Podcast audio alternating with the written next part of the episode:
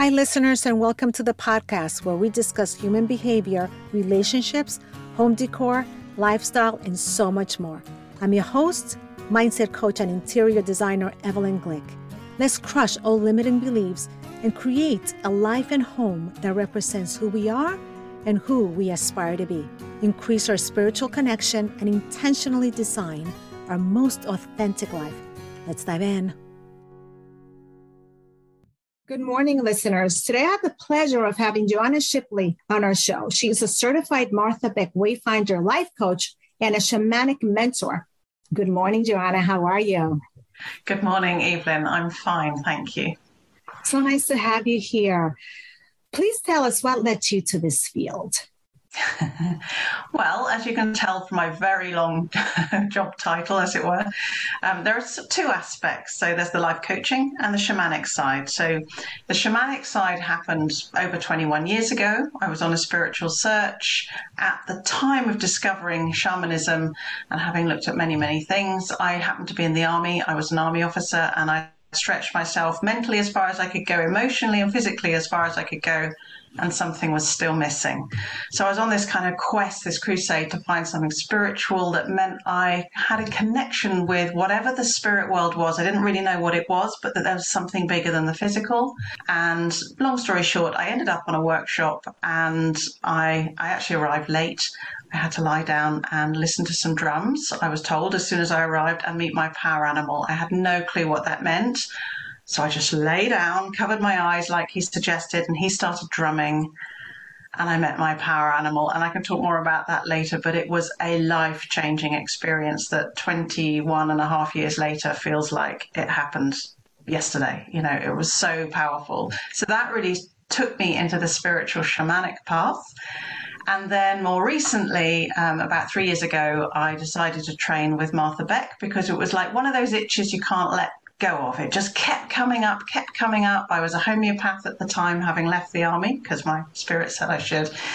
And um, I was listening all day to patients with anxiety and depression and symptoms. And I wanted to actually switch into something more positive about helping them think about life beyond pain and beyond suffering and mental, emotional, and physical suffering. And Martha seemed to offer that way. So I signed up for this program, and here I am a couple of years later doing master coach training and now coaching people and running coaching programs and loving it because it is really transformative and it really works.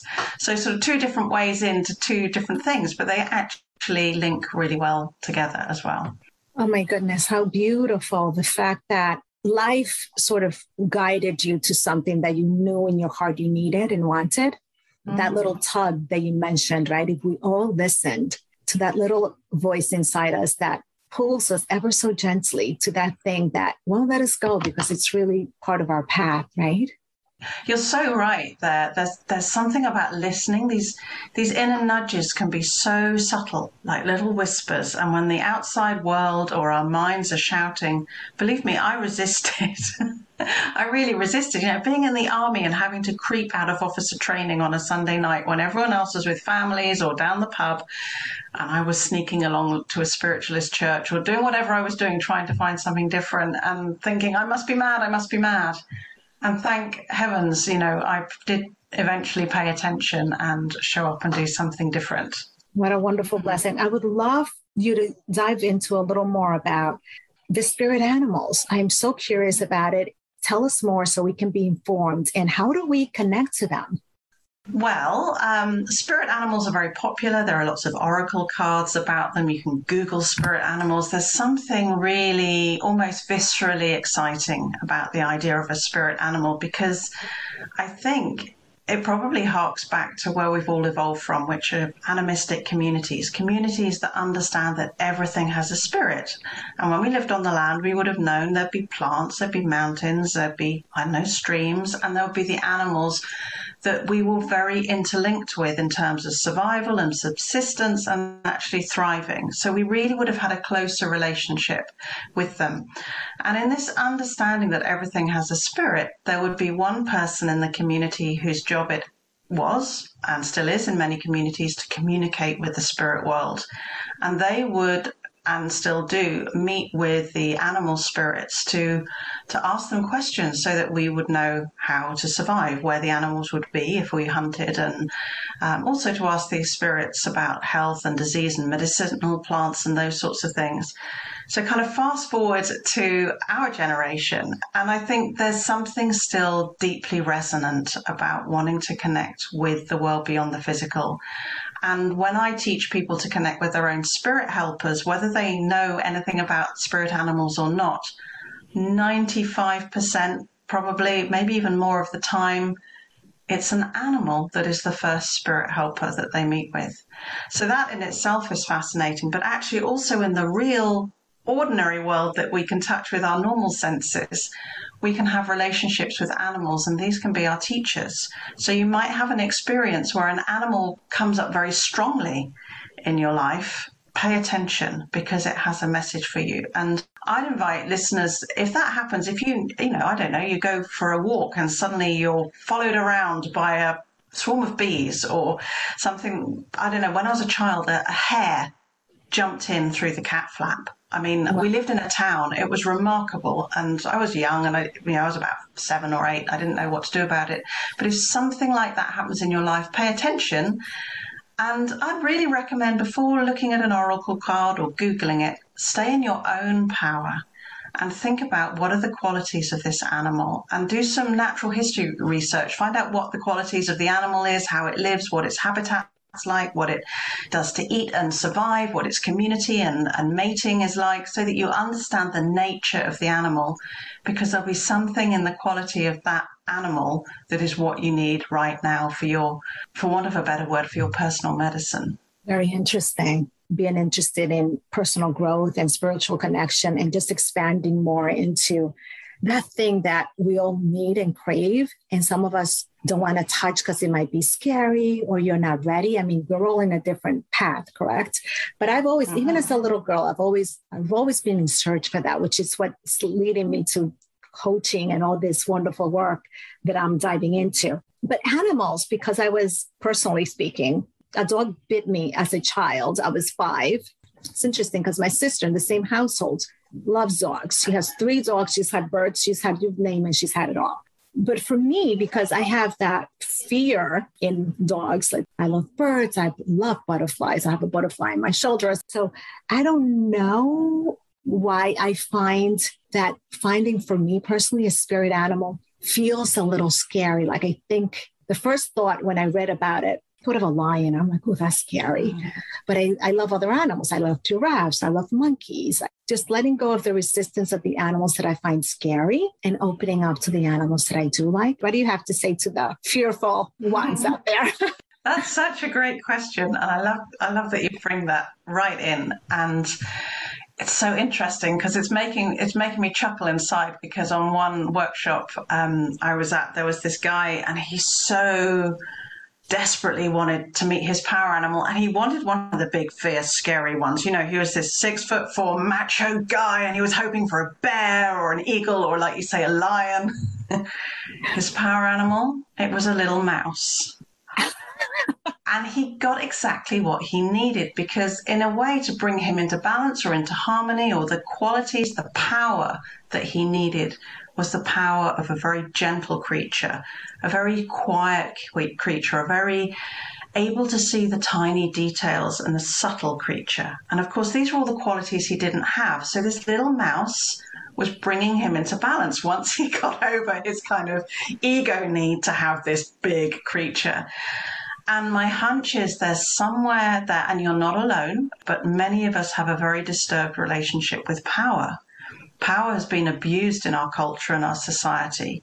And women, people of color, anybody who's experienced abuse personally or collectively may find stepping into power a scary thing to do because either you experience power over you or because you've been taught that standing up and standing in your space and owning it is I don't know, unladylike, un, unwanted in your culture. So we can resist that. And I think this shows up outwardly in our projections around what we see as the qualities of these animals. And when I met my animal, and it was a big, huge predatory mammal, mammal, I can tell you in that moment that I remember so clearly, I have never felt so loved. I have never felt so welcome. Mm-hmm. I have mm. never felt so warm as the moment of meeting that animal and understanding without words that it was there for me, unconditionally loving me. Wow. And that's what a power animal, when we meet it with the drum in a shamanic way, with good intention and clear boundaries, it's not just going to tip up at any moment of the day or night. It's sort of invitation only, really. We can have a two way relationship with this spirit animal, and that's where the teaching and the healing happens. So, slightly different from a dog biting you, you know, in that case, I would journey with my trusted spirit animal once I'd got to know them to meet the spirit of the dog to ask what its teaching was for me at that time. And with the help of my trusted power animal, I would then go into the spirit world to meet the animal I was scared of with that partner by my side to understand the teaching. So there's kind of two different levels there. But your own personal power animal is really the, the creature you need. And it may not even be one of the beings you're actually scared of. Maybe that isn't what you need right now. I don't know. The only way to find out is to give it a go, really. That's so beautiful and so powerful. Do you have one spirit animal? It just occurred to me to ask you that. Yeah, um, most people have one. Some people uh, are very greedy and end up with a whole pack or a whole herd. not really, but you know, you kind of get what you need, not what you want, and there's sometimes that can happen. As we go on in our shamanic experiences, our shamanic careers, if you like, we often work with different spirit helpers, and they're not always in animal form. Um, but for example, I have different animals and beings I work with when I'm doing healings and soul retrievals than I do with when I'm working on my own. And sometimes people do have two or three, or sometimes they change. It's almost like I think of my kids playing computer games. We kind of level up and we get into a new level, and a new animal suddenly says, Right, now you're ready to work with me. So it can evolve. One main helper. Okay. The thing that I've dived into personally is spirit guides. Mm. That to me feels comfortable and I guess safer. But going back on what you said about power, that really hits home because when I definitely feel that power was taken away from me as a little girl, loving but very overprotective mom. You know, as I've grown and I've developed into myself um, and had to do a lot of inner work, I find that power is still that kind of word that says, look, maybe it's not for me, that the power somehow was taken and that might bring up some some fear, mm. correct? In diving into yeah, well, well, tell me where I'm wrong, and I don't want to make assumptions, but in that experience, you were being shown in a very practical, everyday, every moment basis that it wasn't safe to be in your power. I'll do it for you. And for the very most loving intentions. And that's usually how most of us end up finding we step away from our th- authentic self and our true power because we've received messages that often come from a loving place. They're not all malintentioned. And so, yeah, this relationship with power is very tricky for, for most of us. Yes. Tell us, what, what do you think is the biggest block that stops us from living authentically? Mm. Well, actually, I think we've kind of accidentally hit on it because it's just come up as such a powerful thing. But it is not being our true self because we're listening to the messages that we've been culturally and so- socially programmed to adhere to. So whether it's your mum saying, I'll do that for you and I'll look after you, and so we don't step up into our power, whether we get told as a child that you don't talk enough or you talk too much, we start to embody those messages. And at a very young age, we can't distinguish what's true or not and we tend to assume that that's the way to behave. And of course, we're seeking love and seeking approval and seeking being cared for. So we go along with our, our family, our teachers, our culture, and we embody those teachings so that we don't even notice that we're not being ourselves. We're just going along. Pleasing people is often a, a really big one, or achieving all these things that culture says, yeah, that's how to be happy and successful. Usually it takes us away from our true self and we experience pain as we go forward in life living that way because it's actually quite exhausting not to be who we really are. And staying out of our truth can cause us physical pain and physical symptoms in the end, chronic illness, even emotional upset, relationship problems, picking a job we hate that, you know, we only realize five years in we're finding soul destroying, but we might have built our lives around it.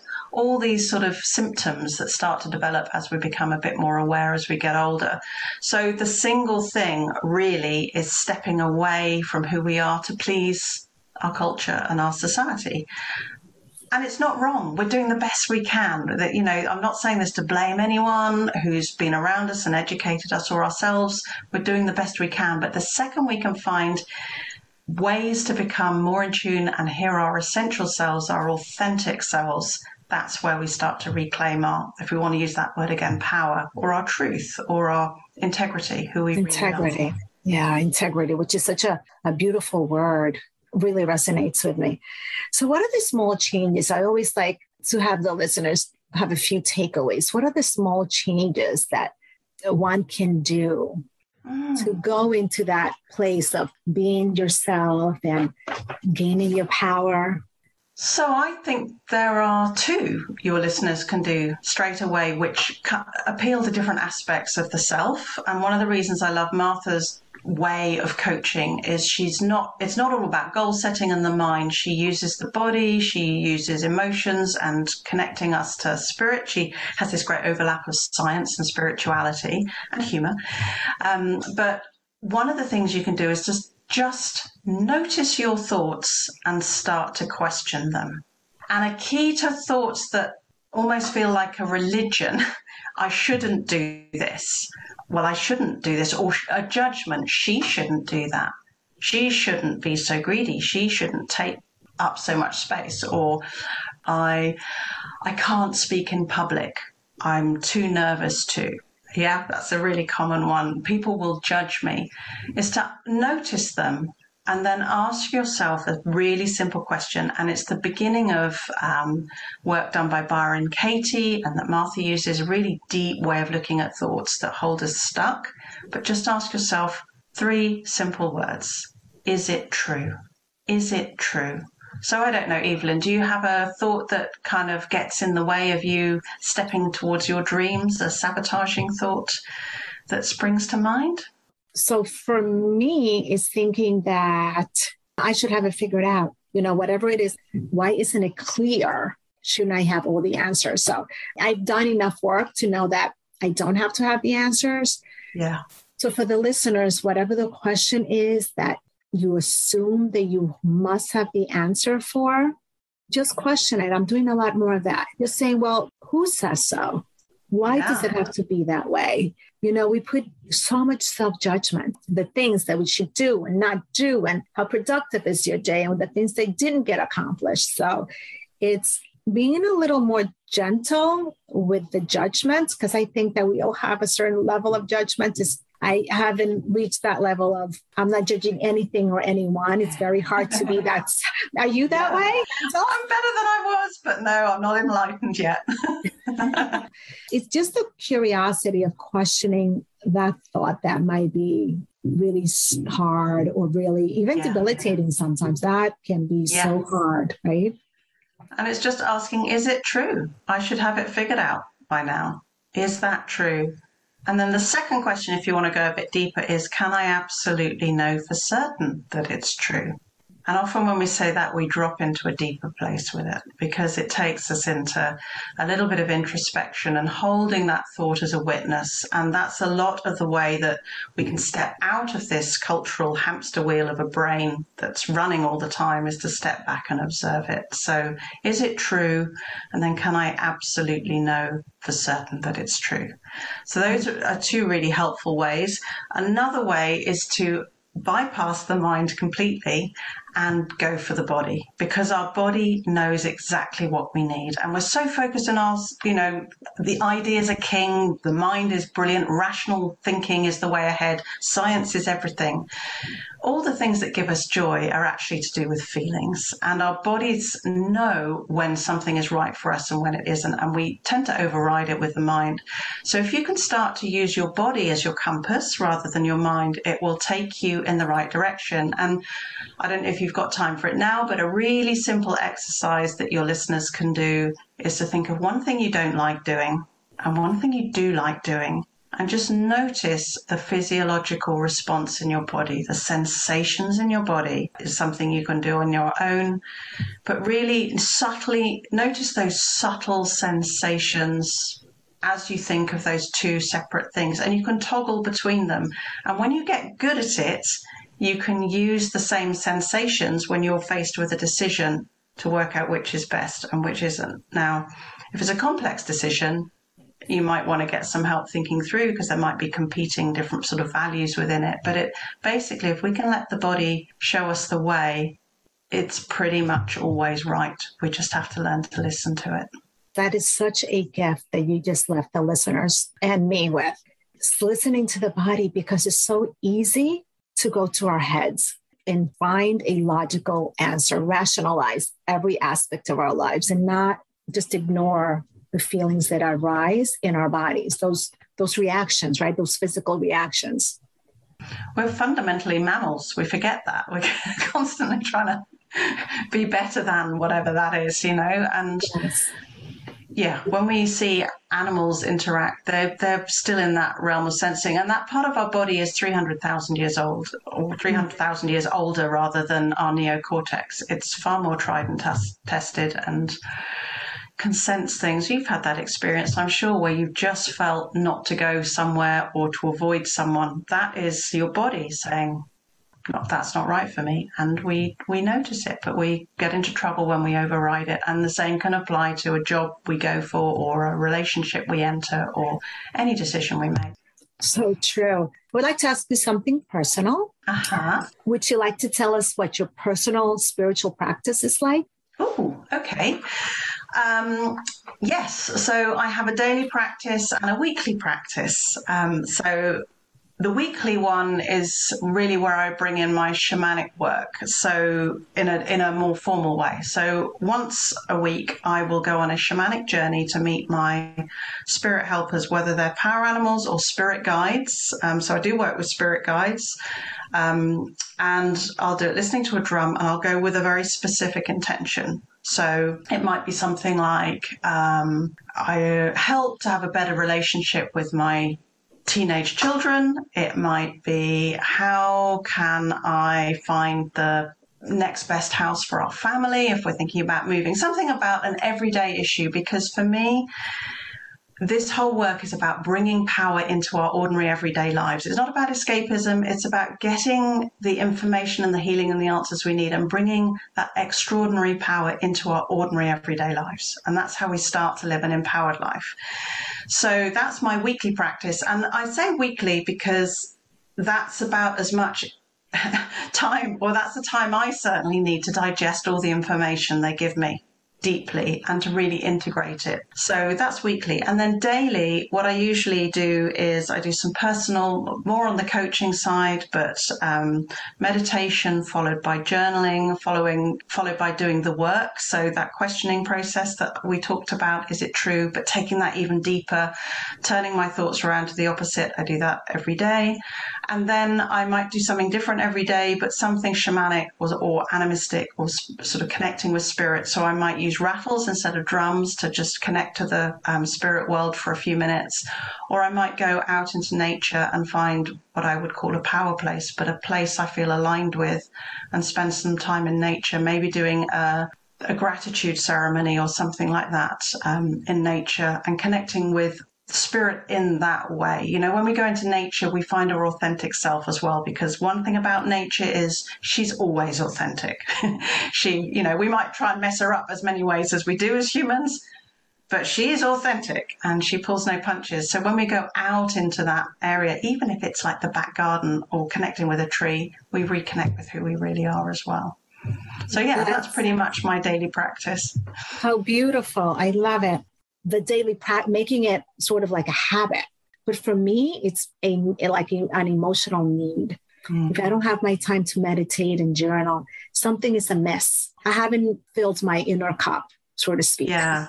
Yeah, I totally resonate with that. And, you know, when I, I have the luxury of doing this because I've created a lifestyle and a job around my shamanic work and my coaching. When I was in the army, or even when I was a busy homeopath and I had eight patients that day, I might do a five minute rattling practice to my spirits but one of the things I think is really interesting is what you hit on there, making it a habit, because then we're not involving our willpower every day and deciding, do I do it or not? You've decided, I'm going to do this every day. And that takes the effort out of it. And then we can get into a routine with it and pick something small and stick with it is I totally agree with you on that. I think that's such um, far better to take a little teeny weeny turtle step and succeed and then build on that. This is so beautiful. I thank you so much for this conversation. What haven't we discussed that you would like to add to our conversation? Well, I could I could talk for days, so I won't I won't inflict that on you. But um, what I would add is, first of all, I believe that anybody can connect with spirit if they are taught how. This isn't something for the sort of spiritual glitterati, illuminati, special people. Anyone connect with, can connect with spirit. Shamanically, there are some really simple techniques of listening to a drum, creating an intention, understanding where we're going and what it might experience, be like in a spiritual experience, and then putting that into action. But it's incredibly accessible and it's not a religion, it's a practice. So I've worked with Christians, I've worked with Buddhists, I've worked with Hindus, I've worked with agnostics, even atheists who are out to defy me. It's so individual. Your spirit helpers, whether they're animal or whether they are in human form, will give you the teachings that you need that fit in with your your worldview. And that's what I've discovered all the way through. So that's the, that's what I'd really love to say. And coaching, of course, is accessible to everyone. You can self coach. It costs you nothing. You can buy a book. Any of Martha's books, I would recommend Martha Beck's books. The Way of Integrity, her latest is my favorite. That's all free. I've got free stuff on my website. Or if you want to really deep dive, go find yourself a coach because there's something about having that space held for you. We are herd and community creatures. We like to be in connection with other people. And I still have coaching every week, sometimes twice a week, um, because I find it so valuable to get to the deeper truth of what it is I want in my life and to bring it into being and see that transformation happen. So, so valuable and so important please share with the listeners where we can find you and your services, workshops, and your offerings. Okay, well, my website is still growing, but it's joannashipley.com. You can find me there. And I kind of hang out in the social media space in Facebook in a group called the Heart and, well, it's called Heart and Spirit Circle with Joanna Shipley. But if you just type in Heart and Spirit Circle, it'll pop up. You can join for free. And then there are lots of free videos and activities and events and things that happen in that space too. Wonderful. Please make sure to follow Joanna. She has wonderful, heart centered things that she shares with all of us. I always like to finish with three open sentences. I'd like you to fill in the blank. Okay. The world needs more heart centered people living their truth. So agree. Happiness to me is freedom and peace and being my true self.